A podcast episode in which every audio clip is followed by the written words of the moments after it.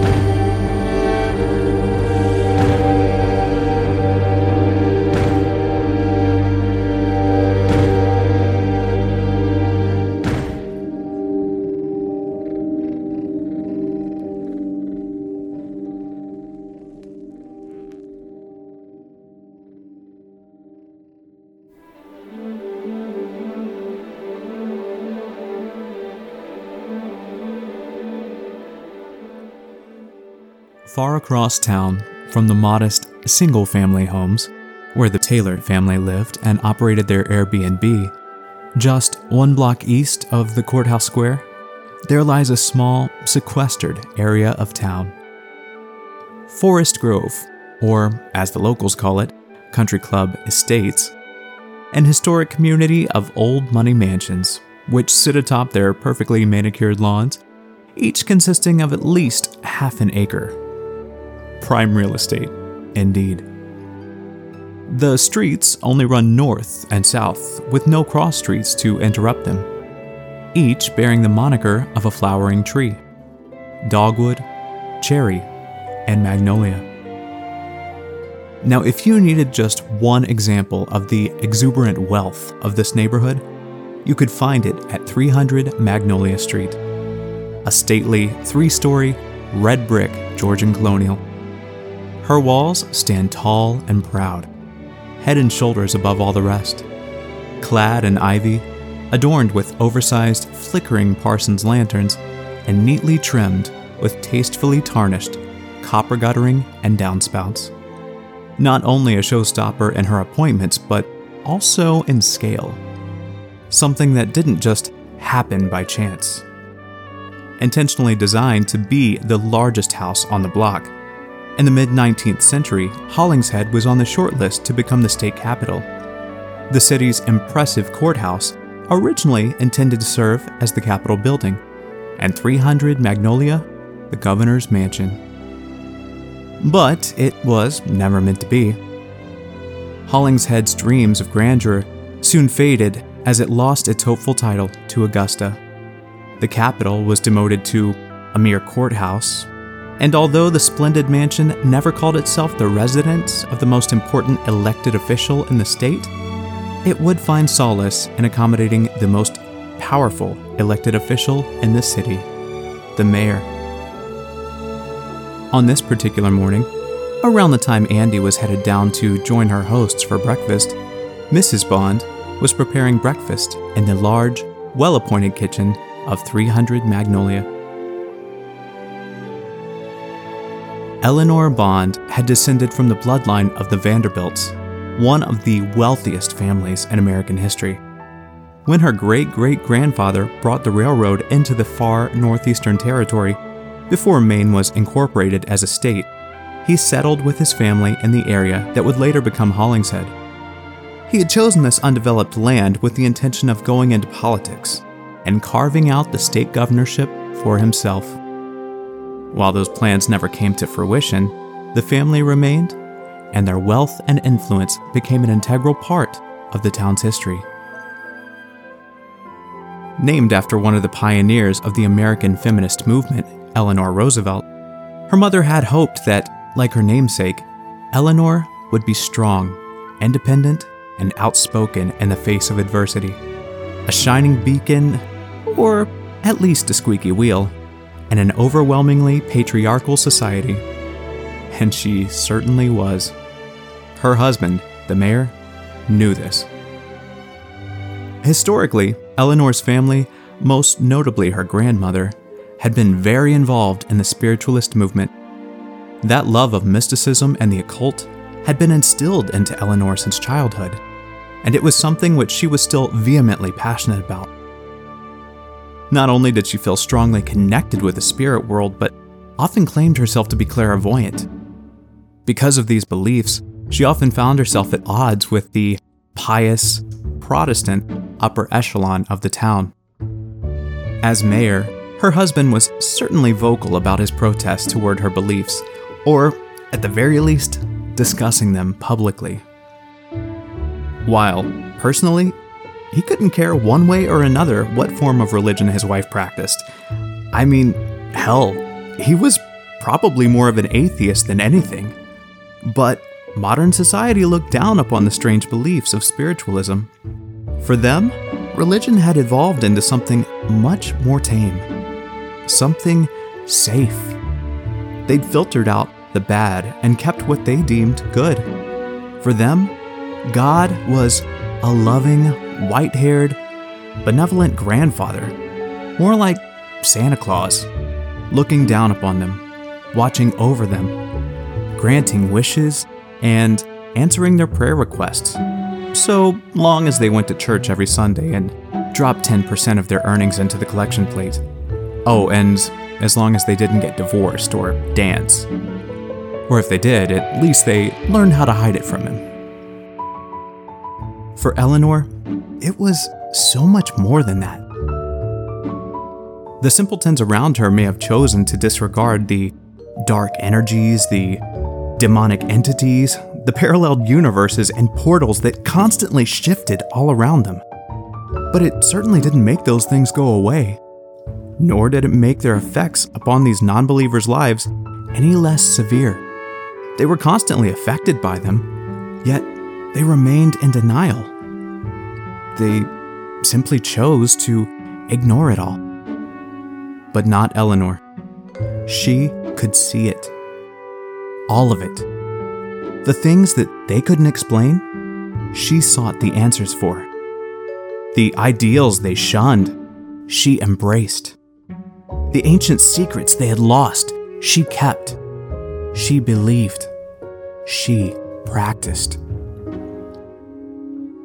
In spite of all this, Eleanor, like her husband, could see the value in keeping some things hidden from her daily life. After all, the secrets of the ancients weren't open for everyone. No, they were sacred.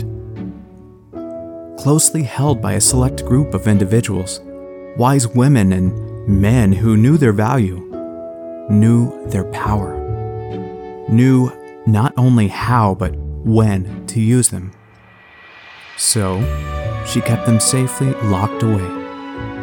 To any of her bridge playing friends, the girls at the club, her minister, she was merely Eleanor Bond, mayor's wife, and a proud member of the Hollingshead First Lutheran Church. Now, this morning began just like any other. At five in the morning, Eleanor ventured to the kitchen to prepare her husband, Raymond, his favorite breakfast now, they had a cook, but breakfast was never part of her charge, because only Eleanor knew just how her husband liked his eggs. and only she could prepare the bacon exactly as he wanted it. So, this morning, like any other, she swam around the sea of marble and stainless steel that was her grand kitchen, grabbing a little of this and adding just a dash of that. Wrapped in her Italian silk nightrobe, atop fuzzy slippers, with her two stocky corgis, Felix and Oscar yapping at her heels, hoping she'd drop them a scrap of bacon, everything was perfectly routine. Only today was different. Today was special. Sure, she always carefully flipped his fried eggs so that they didn't break, but today she made him three instead of his usual two. She added a few extra tablespoons of real maple syrup to his strips of bacon as they sizzled in the pan, the way she used to make it, before it was decided that he needed to cut back on the sugar. His black coffee was even more scalding than usual, and knowing that he always started with the political op eds of the paper, she made sure to have that section prominently waiting next to his cup of coffee when he sat down in his chair at the head of the table. Little things that would butter him up, but not tip him off, that she was working him up to ask a favor. A favor that she knew he wouldn't like. A favor that she knew she may well have to exercise that outspoken assertiveness that she wasn't afraid to flex from time to time. The bacon's delicious this morning, he said through a half chewed mouthful. You like it? Um, three eggs? What did I do to deserve all this? He raised an eyebrow at her playfully. I just like taking care of my husband. She cupped his chin, turned his face toward hers, and planted a kiss on his greasy, wet lips. He smiled. I think you're just buttering me up for something. Either it's bad news or you're wanting something. Now, which is it? He chuckled as he sipped his coffee. Maybe he did know her a little bit better than she had given him credit for. All right, you've got me. There is something I was hoping you could do for me. I'm listening. Andie Sterling is in town. Who? The writer? I've never heard of her. What's she written? Nothing that you've read, I'm sure. oh. So some of your ghost stories, huh? Raymond was a practical man. He thought any literary work involving nonfiction was a waste of time. Even though he tolerated Nora's nightly reading in bed, he often told her that her time would be better spent falling asleep between the pages of some biography of a notable president, like Lincoln or Monroe. These dime store novels, as he called them, weren't worth the paper they were printed on. Raymond, I was hoping that you might be able to figure out where she's staying. I'd love the chance to meet her. Nora, you know I would do anything for you. Honestly. Truly. But, uh. No, I really don't think that's a good idea. Oh, you're just being stubborn. What harm could it do? She is a writer, one of my favorites. All I'm wanting is to grab a simple cup of coffee with her and maybe have her sign a book or two. What good is it to have a mayor for a husband if he isn't willing to pull a few strings every now and then? My dear, why do you think she is here? Here, of all places. You're obsessed, Raymond, really. Nora! The Festival of Leaves is coming up next month. You know how it draws in the tourists. It also means millions in revenue. Of course, I do. What does that have to do with this town has worked hard to clean up its reputation? But every once in a while, one of these fiction writers comes around, poking their nose where it doesn't belong hoping to find a story that we don't want told. Raymond, that was years ago. What's the harm? The harm is we become a town with a dark past. a town that is diseased. The tourists stop coming, at least the ones who spend any money. Our economy dries up, and we become a town of unemployed meth addicts. She laughed at this. Do you hear yourself? Don't you think you're being the least bit overdramatic? His face turned serious. Nora, honey, let's not forget that your family has ties to that past. Your great great grandfather. I know that, Raymond. Well, think about what would happen to all the charities you run, the organizations that you spearhead. If word were to get out that he. Fine, Raymond. She paused for a moment. Fine. If you are that serious about this, then. then let's just forget the whole thing. It's for the best, my dear, he appealed. For a moment, she almost snapped back at him, but then she stopped. Finish your breakfast, she said with a smile, wiping the bacon grease from his chin. Sure, she could have pushed him, but she didn't. She knew that he was right. Part of her didn't care about the dark history of the town or, or at least what folks might say about it. But part of her did. Her family did have blood on their hands, and keeping their story safely locked away was a part of their legacy that she had vowed to help preserve, whether she agreed with it or not. Besides, she could take a trip to New York and meet Andie at some book signing any old time. So, she chose to stay quiet. She chose to let him win. This time. After Raymond's incident last year, his cardiologist had told him that it was time to limit fried foods, and that meant finding healthier options for his daily breakfast. Maybe some avocado toast. She'd save her trump card for that argument. Yeah, that's what she'd do.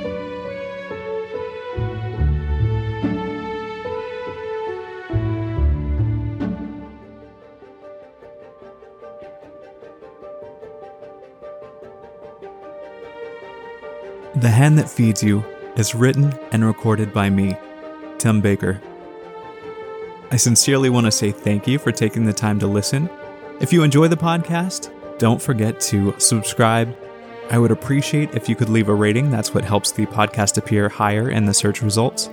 And of course, don't forget to tell your friends.